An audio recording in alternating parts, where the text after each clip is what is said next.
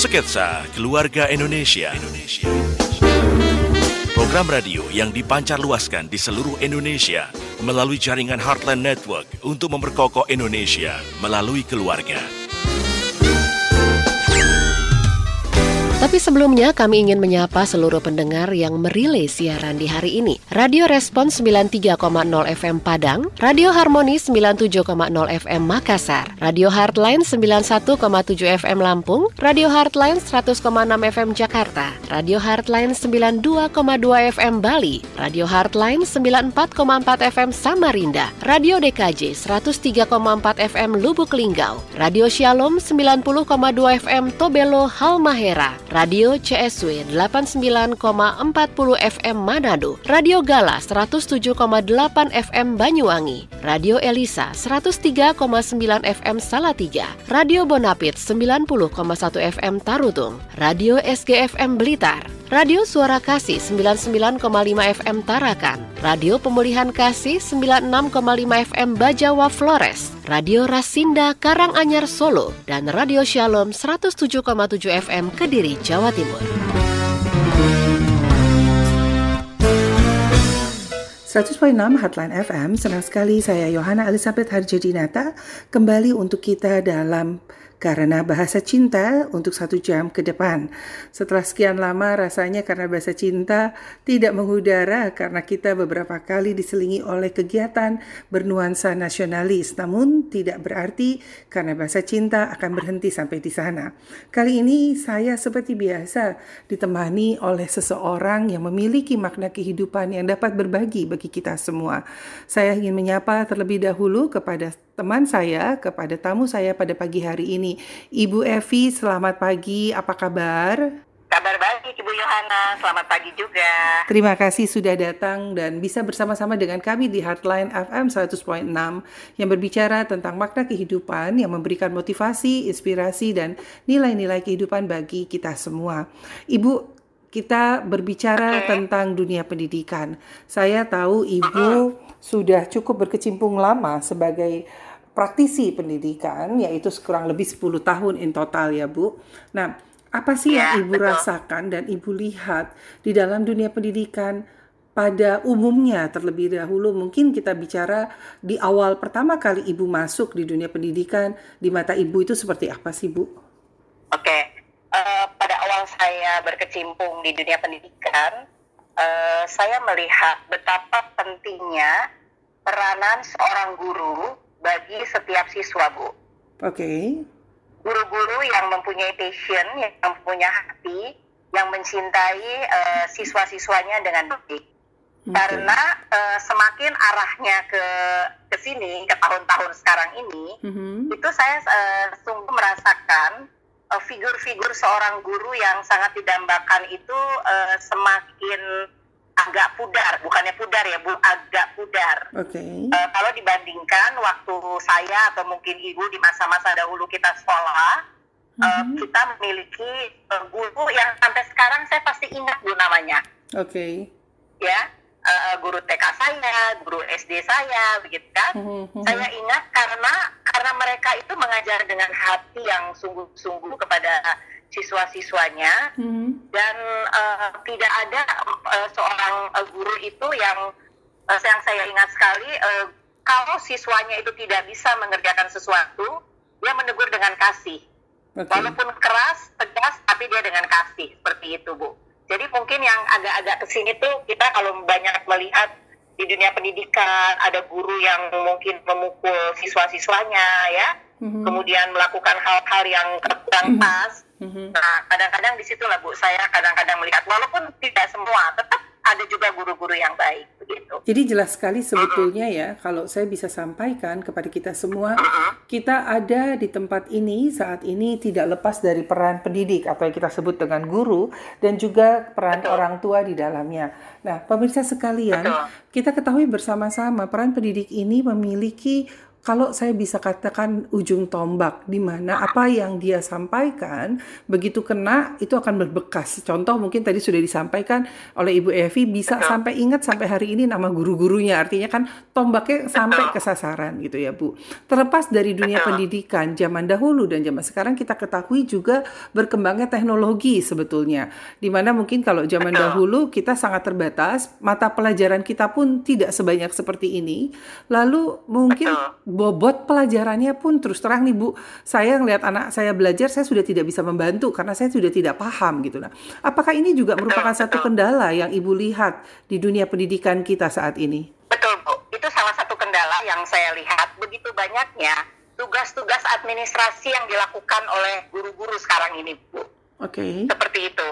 Jadi mereka eh, kadang-kadang begini, dia eh, mereka ingin menyelesaikan uh, KBM mereka, kegiatan belajar mereka ya Bu ya, belajar mm -hmm. mengajar, mm -hmm. mereka harus menyelesaikan administrasi, belum RPP-nya ya Bu ya, mm -hmm. yang begitu banyak seperti itu. Mm -hmm. Nah kadang-kadang itu jadinya kurang men, uh, dengan banyaknya administrasi yang harus dilakukan guru, kadang-kadang itu yang terlupakan gitu Bu.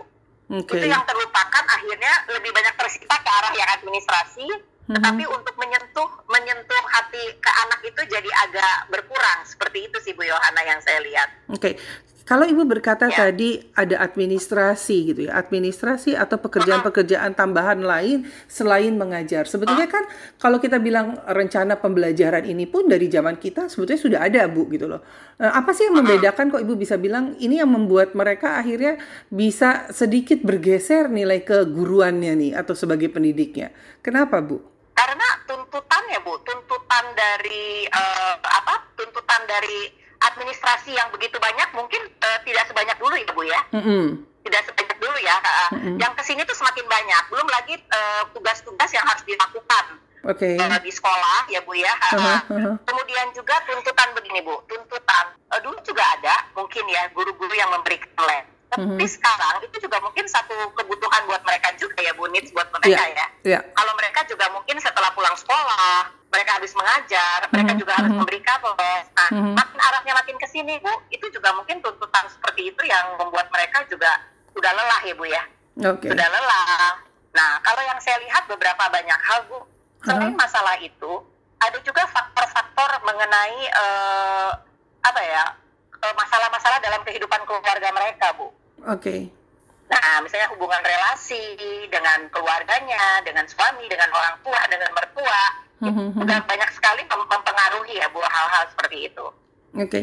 sebetulnya kan gini ya Bu, kalau kita lihat nih Bu, ya Ibu mengatakan tadi banyak hal yang mempengaruhi dari lingkungan keluarga dan sebetulnya kalau kita bilang di zaman dulu kita guru kita juga tidak lepas dari peran keluarga dari orang tua atau suami istri mertua dan sebagainya.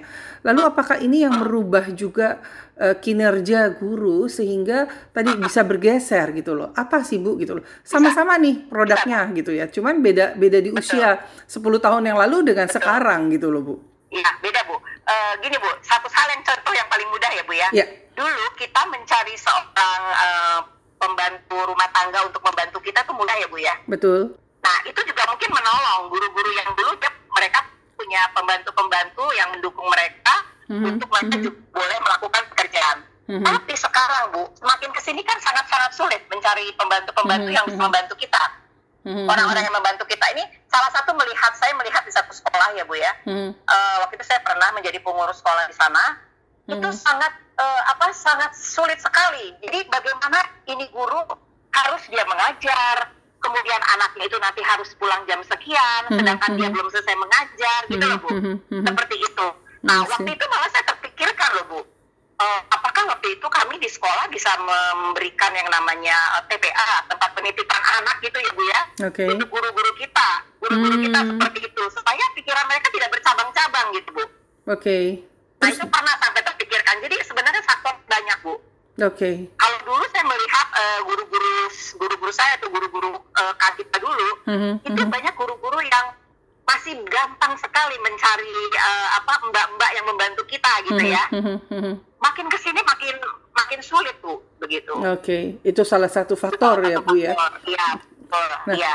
bagaimana juga dengan faktor teknologi yang sekarang maju begitu cepat sudah 4.0 gitu ya? Apakah ini juga Betul. menjadi satu uh, hambatan dalam tanda kutip gitu? Tidak semua orang yang senang terhadap digital Betul. area atau bagaimana menurut ibu nih? Betul. Apakah memang mau nggak mau sekolah harus memang mendidik para guru supaya teknologi yang masuk juga guru-guru bisa menerimanya? Bagaimana menurut ibu? Betul. Nah ini juga yang penting bu menurut saya uh, poin uh, 4.0 ya Bu ya. Mm -hmm. Kalau guru-guru yang uh, zaman kita baby boomers sih Bu istilahnya ya. Oke. Okay. itu kan memang untuk, untuk teknologi itu kan memang agak-agak gaptek lah gitu ya Bu ya. Mm -hmm. Nah apalagi kalau guru ini juga tidak mau berkembang, mereka tidak mau belajar teknologi seperti itu ya. Mm -hmm. Sekarang kan pembelajaran juga bisa dengan uh, sistem uh, uh, learning langsung uh, ada di mana, guru ada di mana dengan learning Betul. seperti itu kan bisa ya Bu ya. Betul. Nah kalau guru-guru tidak bisa mengikuti yang namanya uh, kemajuan digital itu juga repot. Okay. Tetapi kalau saya lihat ini bu, yang saya lihat begini memang, mungkin kalau guru-guru yang uh, usia-usia baby boomers itu, itu memang mereka kita lihat tentang kesetiaan mereka, komitmen mereka di dalam mengajar ya. Mm-hmm. Nah mungkin mm-hmm. kalau guru-guru yang baru ini secara teknologi mereka mahir bu. Mm. Mereka mahir ya tetapi uh, di satu sisi yang guru-guru muda juga banyak tuntutan-tuntutan kehidupan yang harus mereka kerjakan, yang harus mereka lakukan gitu Bu mhm, Yohana. Mm -hmm. Nah, kalau menurut saya sebenarnya kalau di dalam satu sekolah ada guru senior, ada yang guru junior, like, katakan seperti itu ya Bu ya, mm -hmm. yang muda. Kalau ini bisa saling mengisi kekosongan, masing-masing itu alangkah baiknya begitu Bu. Oke. Okay. Oke. Okay. Jadi mereka bisa bersinergi dengan dengan baik gitu Bu Johanna. Oke. Okay. Jadi uh, kalau kita berbicara 10 tahun yang lalu dengan sekarang jelas sekali banyaknya perubahan atau perbedaan yang kita rasakan di dalam dunia pendidikan. Menurut Ibu sendiri nih, terlepas dari uh, fenomena yang kita bicarakan, seberapa penting sih pendidik bagi seorang Ibu Evi? Pendidik bagi bagi saya. Iya. Aduh, pendidik itu sangat penting Bu bagi saya ya. Uh -huh uh, saya maksudnya bisa ada sampai saat ini gitu ya. Mm-hmm, itu karena memang uh, uh, peran seorang pendidik. Okay. saya peran pendidik di keluarga orang tua ya bu ya orang tua saya gitu kan. Mm-hmm. uh, juga peran pendidik dari guru-guru. Kemudian peran pendidik itu bisa juga dari uh, uh, buku-buku yang saya baca juga itu bisa menjadi satu peran pendidik ya bu betul, ya betul. Seperti itu. Iya jadi dari dari banyak hal. Alam aja juga bisa mendidik saya gitu bu. Iya betul iya gitu bu iya. Nah, penting sekali gitu bu. nah ini jelas sekali ya untuk kita ketahui semua Heartline FM uh, ternyata peran pendidik itu tidak hanya sebatas di ruang lingkup guru tetapi juga di mana pada saat kita sudah mulai dilahirkan dan kita bertanggung jawab kepada orang tua atau kita sebagai orang tua memiliki tanggung jawab kepada anak-anak kita maka di situlah peran pendidik sudah dimulai sebetulnya. Dan kalau tadi Ibu Evi katakan bahkan alam pun bisa mendidik. Nah berbalik dengan alam dan peran pendidik. Sekarang kalau kita kenal pendidik itu sebagai guru atau sering kali orang tua merasa anaknya sudah ditaruh di sekolah, sudah menjadi tanggung jawab guru, menjadi tanggung jawab sekolah untuk mendidik gitu ya, Bu. Bahkan ada kalimat guru tanpa tanda jasa. Nah, menurut Ibu sendiri bagaimana dengan kalimat tersebut? Kalau menurut saya, Bu, pendidik yang utama itu dalam keluarga itu tetap harus orang tua ya, Bu ya. Oke. Okay. Jadi eh, jangan melimpahkan 100%, jadi gini, jangan melimpahkan 100% itu kepada sekolah gitu, Bu. Oke. Okay ya jadi uh, karena uh, memang anak-anak anak-anak kita kan dididik di sekolah mm-hmm. oleh guru ya bu ya mm-hmm. tetapi sepanjang sepanjang waktu di dalam kehidupannya mm-hmm. itu tetap orang tua harus mempunyai peran yang penting gitu bu dalam okay. kehidupan anak itu gitu jadi mm-hmm. tetap ya orang tua memiliki peran penting dan dibantu mungkin oleh sekolah yaitu guru dan kepala Betul. sekolah dan lingkungan di mana dia akan bertumbuh kembang gitu ya bu ya oke okay. uh, eh, senang sekali ya kita sudah masuk dalam segmen yang pertama pendengar sekalian, kita akan banyak mengulik tentang arti kata pendidik dan bagaimana nilai peran pendidik khususnya guru di zaman saat ini setelah satu lagu yang berikut ini. Sketsa Keluarga Indonesia. Indonesia. Program radio yang dipancar luaskan di seluruh Indonesia melalui jaringan Heartland Network untuk memperkokoh Indonesia melalui keluarga.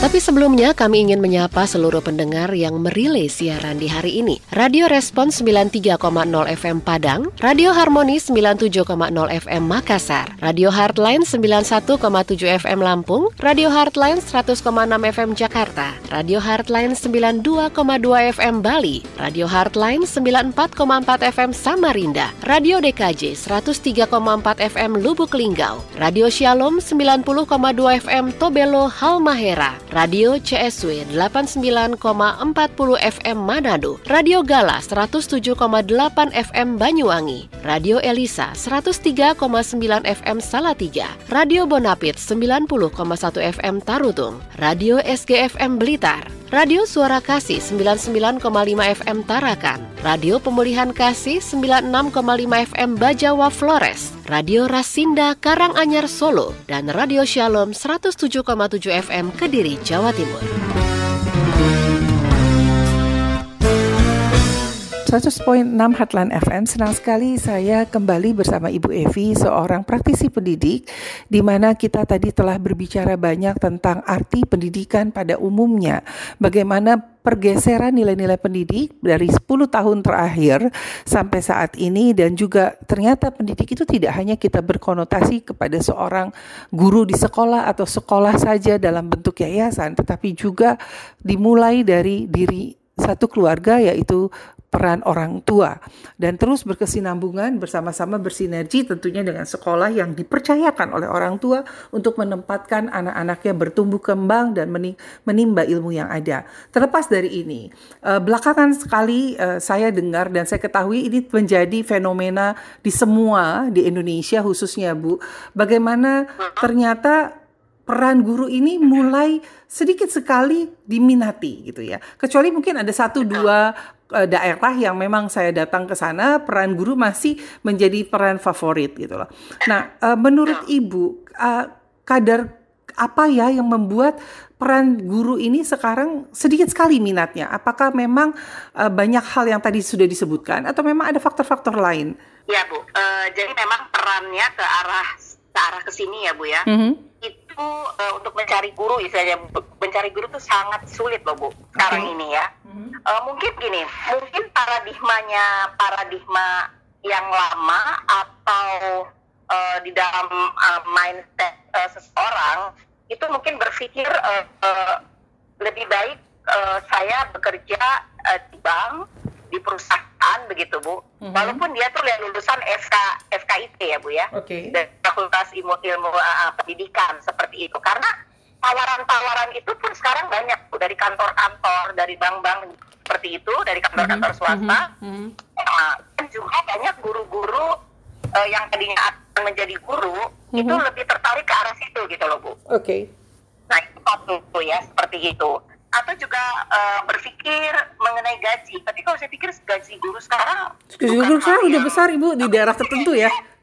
Oh Bu, gaji guru sekarang kan besar, belum betul. sertifikasinya ya kalau dia dapat sertifikasi ya. Betul, betul. Kalau dibilang guru tidak gaul, guru sekarang enggak juga loh Bu, gaul-gaul ya kalau menurut saya seperti okay. itu ya. Uh -huh. Jadi mungkin uh, mungkin menurut saya uh, a passion ya Bu ya. Hmm. Passionnya hmm. yang har uh, yang mungkin yang perlu diperkuat gitu. Hmm. hmm panggilan uh, panggilan guru karena saya juga melihat guru-guru uh, ada guru-guru anak-anak saya loh bisa di satu sekolah mm-hmm. uh, sampai 40 tahun dia bisa mengabdi loh bu di sekolah itu wow sampai dia pensiun begitu kan wow. tidak tidak loncat-loncat dia pindah dari satu sekolah sini pindah ke sekolah lain enggak loh bu okay. tetap di satu sekolah itu dia selama 40 tahun dia sampai pensiun dia mengabdi di situ Nah, untuk ke arah ke sini tuh saya semakin lihatnya semakin semakin jarang guru-guru seperti itu gitu, Bu.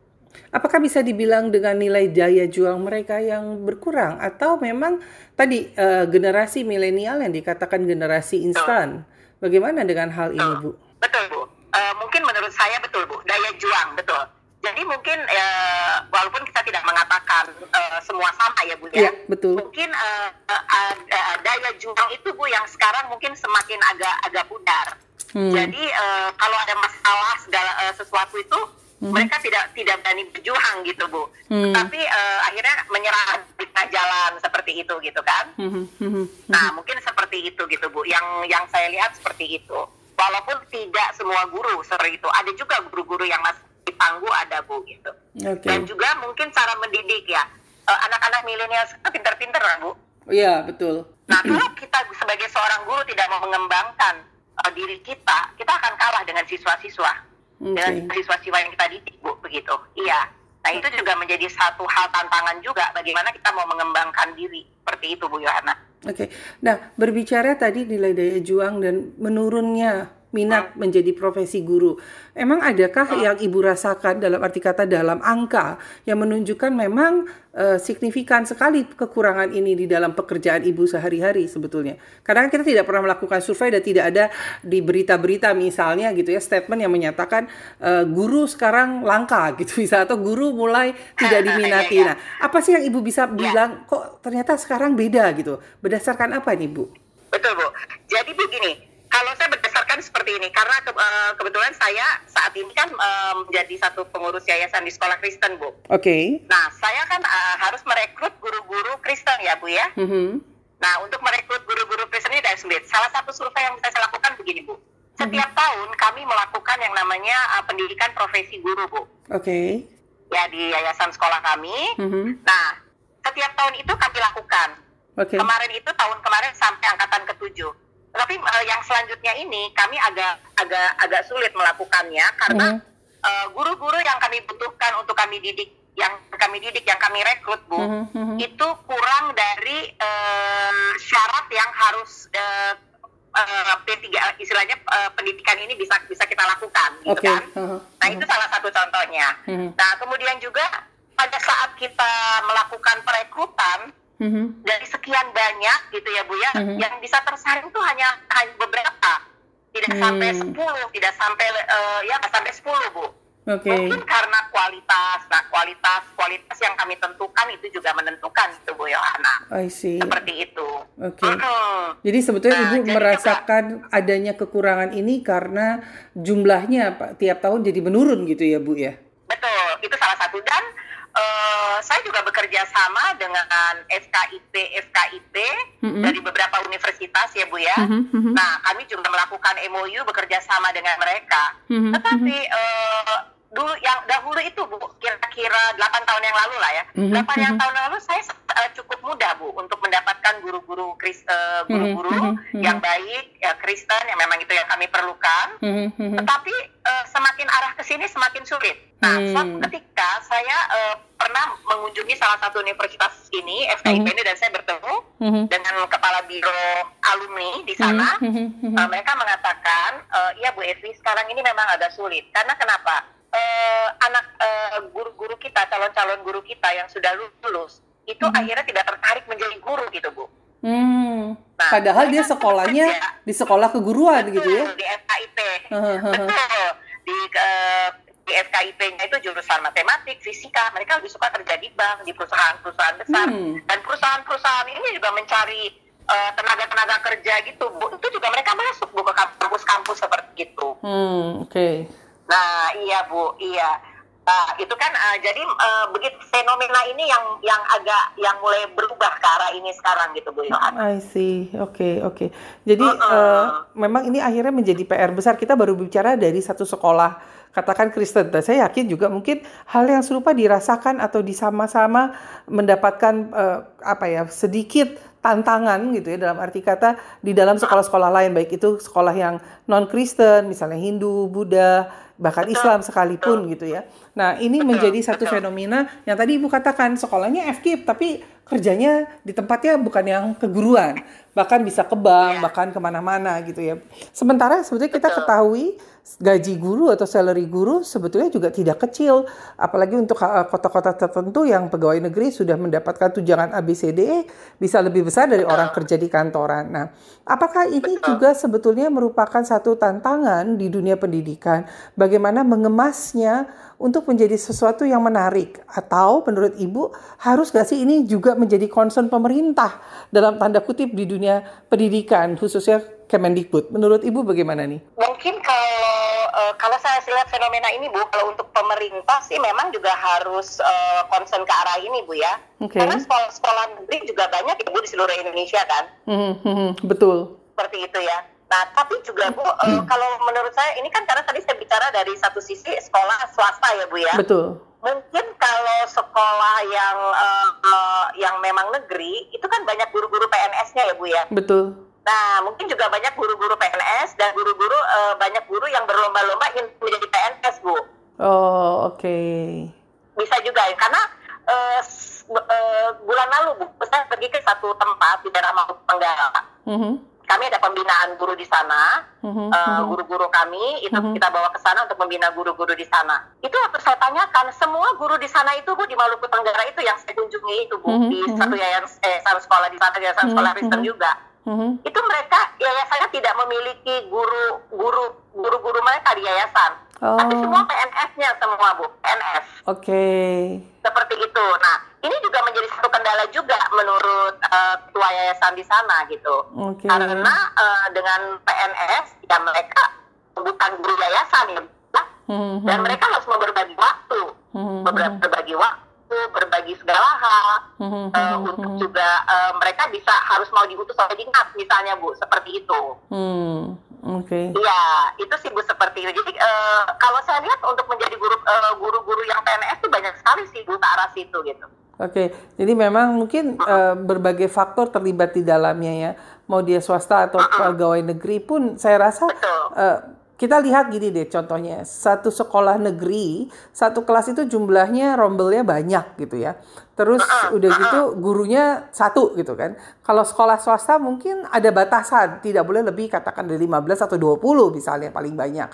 Nah, ini juga mungkin mempengaruhi sebetulnya tadi gitu ya, sebetulnya secara pihak negeri pun juga masih membutuhkan guru-guru juga pada akhirnya gitu. Nah, sekarang himbauan apa sih misalnya gitu bagi pendengar nih? Kita tahu sama-sama, kita ada sekarang di sini kita bisa baca, bisa nulis, bisa menjadi kita apa adanya, tidak lepas dari orang tua dengan guru. Ada nggak sih himbauan-himbauan tertentu dari ibu untuk mengangkat uh, nilai-nilai guru kepada pendengar nih se-Indonesia? Apa yang ibu ingin sampaikan? Ya, uh, jadi gini Bu Yohana, sebenarnya kalau menurut saya uh, seorang guru itu jelas masa depannya loh Bu. Oke. Okay. Sangat jelas masa depannya. Bukan saya mengatakan uh, pekerjaan yang lain nggak jelas masa depannya, enggak. Betul. Begini, dengan uh, dengan perkembangan industri uh, 4.0 ini Bu, yeah. Profesi guru itu tidak bisa digantikan oleh mesin, ya Bu ya. Betul. Tidak bisa digantikan oleh apa pun. Mm-hmm. Kita mm-hmm. tidak pernah terfikirkan dahulu yang uh, penjaga pintu tol mm-hmm. itu sekarang hanya bisa digantikan oleh kartu uh, okay. flash, kartu e-money ya Bu ya. Betul. Hanya ditempelkan seperti itu, mobil hmm. bisa lewat. Dulu hmm. itu banyak sekali penjaga-penjaga pintu tol kan Bu. Betul, seperti akan itu. iklannya nah, cantik-cantik gitu ya. Betul ya Bu ya, seperti itu ya. Jadi kalau saya katakan uh, guru itu jelas masa depannya. Okay. Dan menurut saya itu tempat bekerjanya tuh selalu dibutuhkan terus menerus ada Bu. Oke. Okay. Ya, karena uh, sekolah-sekolah itu kan tetap ada begitu Bu. Betul. Dari jenjang TK, jenjang SD, SMP, SMA, seperti itu ya Bu ya. Betul. Seperti itu Bu, lingkarannya tetap itu uh, ada. Dan kalau menurut saya dari seperti Bu katakan, uh, guru itu profesinya itu mulia Bu, mendapat tempat di masyarakat. Betul. Ya, saya, mm -hmm. saya ingat Ibu Yohana bilang ada satu tempat yang Ibu pergi Ya. Di sana orang uh, lebih suka menjadi seorang uh, guru. jadi guru dan pendeta gitu ya, Betul. Bu, ya. Seperti itu ya. Uh, saya harus ke tempat itu juga ya. Kapan-kapan saya diajak ya Bu ya. ya saya yang diajak Ibu kayaknya itu. oh gitu ya Bu. Ya. saya diajak Ibu terus saya kasih tahu. Oke. Okay. okay, Bu. Terima kasih Bu ya. Nah, okay. satu lagi Bu. Uh, guru ini mempunyai talenta yang istimewa. Oke. Okay. Orang yang punya soft kompetensi Bu. Orang yang orang yang punya uh, soft kompetensi, tetapi dia belum tentu mau jadi guru loh, Bu. Betul. Seperti itu kan? Hmm. Nah, menurut saya seperti itu, Bu. Jadi, uh, bagaimana saya melihat uh, begitu besarnya, hmm. begitu pentingnya hmm. uh, peran seorang guru di dalam uh, kehidupan di dunia pendidikan, di dalam hmm. kehidupan siswa-siswa yang mereka didik. Begitu, Bu Yohana. Oke. Okay. Oke, kita akan berbicara lebih panjang lagi tentang peran guru dan bagaimana kita orang tua juga menyikapi uh, menghormati dan bekerja sama dengan sekolah agar anak-anak kita sampai ke jenjang yang menjadi manusia yang ajak kalau di dalam dunia pendidikan dikatakan adalah siap mendiri dalam segala hal. Kita kembali setelah satu lagu yang berikut ini. Sketsa Keluarga Indonesia. Program radio yang dipancar luaskan di seluruh Indonesia melalui jaringan Heartland Network untuk memperkokoh Indonesia melalui keluarga.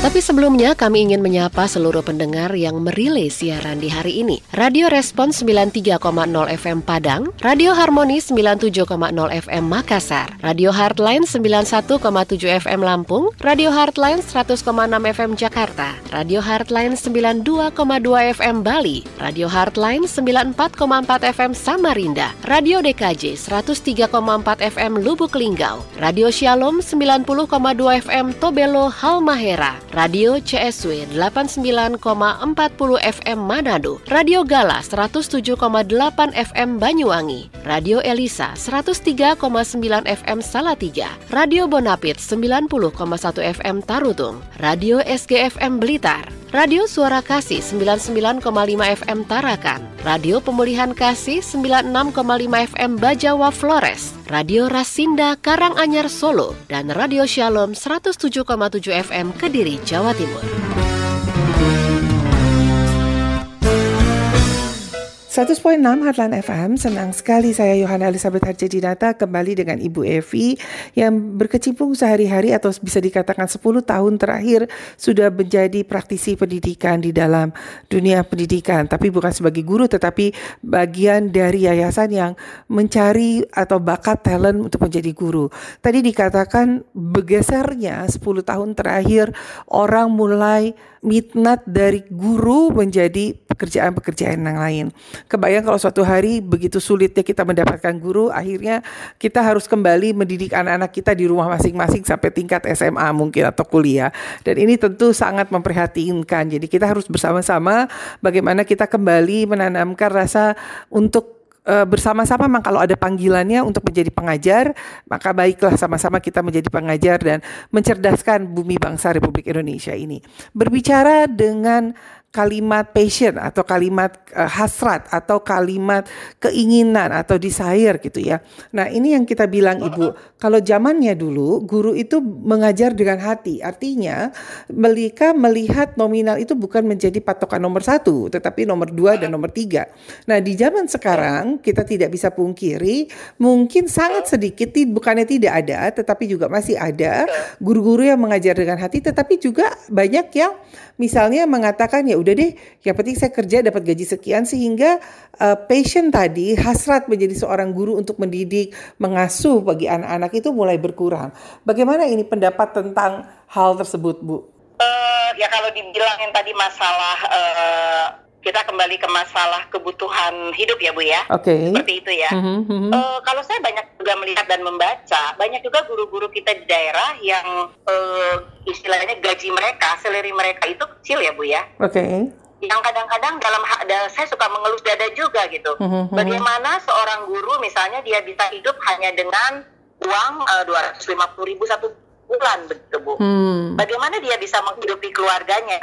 Tetapi hmm. dia juga uh, dia harus mengajar dan banyak guru-guru seperti itu juga mengajar dengan dengan dengan hati dengan baik seperti itu hmm. ya tetapi ada juga memang guru-guru guru-guru yang uh, merasa oh saya dengan gaji sekian saya tidak bisa mencukupi kehidupan keluarga hmm. atau mungkin um, tuntutan di daerah di kota di mana mereka tinggal ya Bu ya, mm-hmm. seperti itu ya. Mm-hmm. Jadi kalau misalnya uh, yang tadi saya katakan itu kan banyak yang di desa-desa seperti itu ya Bu ya, mm-hmm. yang tuntutan hidupnya tidak seperti kayak kita di kota begitu ya, Betul. ya Bu ya. Mm-hmm. Mungkin mungkin itu kali juga bisa mempengaruhi seperti itu Bu. Oke. Okay. Tapi saya kemarin menemukan ada beberapa guru mengatakan ke saya begini, uh, kita memang butuh biaya hidup ya seperti mm-hmm. itu. Mm-hmm. Tapi itu bukan menjadi tujuan uh, tujuan saya di dalam mengajar begitu kan? Okay. Nah, dia bilang, dia bilang e, mengatakan gini, e, setiap usaha itu akan diikuti di, dengan berkat-berkat Tuhan yang akan mereka mereka terima. Betul. Ada juga yang mempunyai keyakinan seperti itu loh, Bu Yohana. Mm-hmm. Gitu. Walaupun banyak yang tuntutan-tuntutan lain ya, e, di mana mereka harus menghidupi keluarganya, membayangkan dia punya anak tiga, dia harus menghidupi uh, keluarganya, anak-anaknya harus sekolah Mm-hmm. Kita tidak bisa pungkiri juga mereka membutuhkan juga dana untuk itu gitu bu. Mm-hmm. Nah kalau tadi ibu mengatakan ibu melihat perbedaan kota besar dengan di daerah, apa sih perbedaan yang sangat signifikan selain dengan mengajar dengan hati? Adakah perbedaan lain? Uh, ada bu. Perbedaan lainnya ya mungkin mengenai gaya hidup kali ya bu ya. Oke. Okay. Uh-huh. Ya ya. Gaya betul betul. Di kota besar sama gaya hidup di desa. Di da- daerah. Uh, ya. Betul betul sekali. Ya seperti itu. Kalau di kota-kota besar, hiburan capek, banyak mall dan banyak mall kita harus mengeluarkan uang cukup banyak juga ya bu ya. Betul. Seperti itu. Mm-hmm. Beda kalau di di desa gitu ya bu ya. Ketenangan Jadi, alam sudah memenuhi. Betul dan ya. ketenangan alam sudah memenuhi uh, menetralistis uh, kepanikan atau kejenuhan ya bu dalam kehidupan sehari-hari. Betul. Betul bu. Ya seperti itu ya. Jadi okay. itu juga mungkin sangat sangat mempengaruhi gitu bu, ya. Oke, okay. oke, okay. ibu terakhir nih, uh, saya ingin bertanya beberapa pesan. Yang pertama mungkin pesan kepada generasi yang saat ini mendengarkan anak-anak sekolah di tingkat SMA atau universitas yang sedang kuliah. Apa yang ingin ibu sampaikan tentang uh, mengajak mereka untuk berkecimpung di dalam dunia pendidikan khususnya menjadi guru? Ya, uh, untuk uh, bagi anak-anak yang saat ini mungkin ada di uh, jenjang SMA kelas 12 mm-hmm. yang mempunyai uh, hak panggilan mm-hmm. ingin menjadi guru, mm-hmm. uh, saya mendukung sangat mendukung seperti itu ya, mm-hmm. karena banyak uh, dunia pendidikan sangat membutuhkan guru-guru yang baik, guru-guru yang mempunyai karakter yang baik, yang mendidik siswa-siswanya yang dengan dengan baik juga. Mm-hmm. Dan sebenarnya jika ada uh, teman uh, anak-anak atau mahasiswa dari semester 4 ke atas ya Bu ya, mm -hmm. yang memang kuliahnya di FKIP yang ingin menjadi guru bisa lo Bu hubungin saya. Oke, okay. jadi sedikit promosi terus kita kita sebutin dia ke mana ya Bu ya. Oke, okay. lalu kalau untuk orang tua, ya. kalau untuk orang tua sendiri, apa yang Ibu ingin sampaikan untuk mungkin mengencourage anak-anaknya atau apa-apa yang ingin Ibu sampaikan kepada para pendengar uh, saat ini yang berkecimpung di dalam dunia pendidikan khususnya untuk orang tua? Ya uh, uh, untuk para orang tua mm -hmm. uh, kita harus mendidik anak-anak kita ya memang uh, dengan baik uh, biarkan mereka berkembang mm -hmm. sesuai dengan uh, talenta sesuai dengan passion yang mereka inginkan jadi uh, bukan dari keinginan orang tua kita orang tua hanya bisa mengarahkan ya bu ya Betul. mengarahkan yang baik untuk anak-anaknya mm -hmm. tetapi jika karena saya sering mendengar bu uh, ada beberapa anak-anak ingin menjadi guru mm -hmm. orang tuanya nih bu yang tidak mengizinkan hmm. ngapain jadi guru gitu kan gajinya kecil gitu kan ngapain hmm. kamu jadi guru masa depannya nggak jelas begitu hmm. karena menurut saya menjadi guru itu masa masa depannya jelas nah okay. kalau pesan saya kepada orang orang orang tua jika ada anak-anak bapak ibu yang ingin menjadi guru hmm. yang punya passion dia ingin mendidik anak-anak uh, siswa-siswa uh, menjadi guru untuk menjadi dia ingin menjadi guru hmm. jangan uh, dihambat jangan dilarang doakan kalau hmm. memang itu menjadi passion mereka, hmm. doakan, dukung, hmm. dan support terus sehingga mereka boleh menjadi uh, pendidik-pendidik yang baik bagi anak-anak bangsa ini. Hmm, oke, okay, oke. Okay. Jadi Betul, ya. uh, kita berharap saat ini untuk mendengar semua, kalau dia, kita sebagai orang tua dan mereka ingin kita apa ya meneruskan gitu ya sebagai kita sudah berdiri sini dengan guru, daka nggak ada salahnya orang tua juga membantu untuk uh, mengencourage atau memberikan dorongan penuh kepada adik-adik kita atau anak-anak kita untuk menjadi bagian menjadi Betul. pendidik gitu ya kurang lebih. Nah Bu, tadi kan Ibu bilang kalau ada yang mau bisa kontak Ibu nih Bu gitu ya. Boleh deh sekarang saya tanya kontaknya ke mana sih Bu gitu loh. Ibu ini uh, supaya mungkin pendengar bisa bisa tahu juga atau mungkin ada orang tua yang saya kepengen nih tapi saya tidak mampu. Oh, apa Ibu juga punya program untuk memberikan pendidikan Betul. dan sebagainya. Silakan Bu. Betul.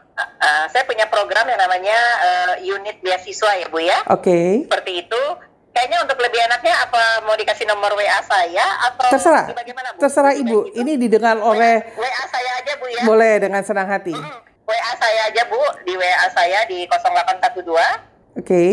1865 4400 Bu. Boleh diulangi pelan-pelan sekali lagi pendengar mungkin boleh mengambil boleh, Bu. ballpoint atau kertas dan juga untuk menulis atau mungkin langsung menyimpannya di dalam handphone dengan nomor Ibu Evi yaitu uh -huh. nomor boleh 0812 mm -hmm. 1865 mm -hmm. 4400. Oke, jadi nomor Ibu Evi ini adalah nomor WhatsApp, tidak untuk ditelepon. Bagi pendengar sekalian yang mungkin tertarik atau ingin sekali mendapatkan beasiswa untuk menjadi guru atau yang sedang berlatih saat ini belajar di dalam FKIP, mungkin bisa menghubungi juga. Bagaimana sih caranya untuk mendapatkan beasiswa okay. ataupun untuk anak SMA, orang tua yang ingin mencobanya bisa tadi kembali sekali lagi terakhir Ibu Evi nomornya boleh di share nomor WhatsAppnya. Boleh Bu. Ya. Uh, 0812 mm -hmm. 1865 mm -hmm. 4400. Oke, okay. terima kasih sekali Ibu Evi pagi hari ini kita sudah mendapatkan kasih, uh, makna kehidupan Boleh, mengenai seorang kasih, guru. Boleh berbagi. Terima ya, kasih ya. Oke, okay. pendengar sekalian, akhirnya kita sampai di penghujung acara kita karena bahasa cinta tadi sudah diberikan begitu banyak masukan bagaimana kita harus terlibat di dalam dunia pendidikan, mencintai pendidikan guru dan bahkan tidak ada salahnya mendorong anak-anak kita ingin menjadi pendidik sebagai guru. Untuk itu juga ada satu layanan beasiswa yang diberikan di mana tempat Ibu Evi bekerja yang tadi sudah disampaikan di dalam uh, nomor WhatsApp tidak untuk ditelepon, silakan mengkontak melalui SE WhatsApp di teks gitu ya untuk mendapatkan jawaban-jawaban atau pertanyaan-pertanyaan apa yang ingin disampaikan silakan dengan senang hati. Akhirnya saya Yohana Elizabeth bersama dengan Ibu Evi, ya kita pohon izin pamit dari sekalian semua karena kita akan kembali dalam program yang sama karena bahasa cinta di minggu mendatang. Karena bahasa cinta adalah bahasa kita semua.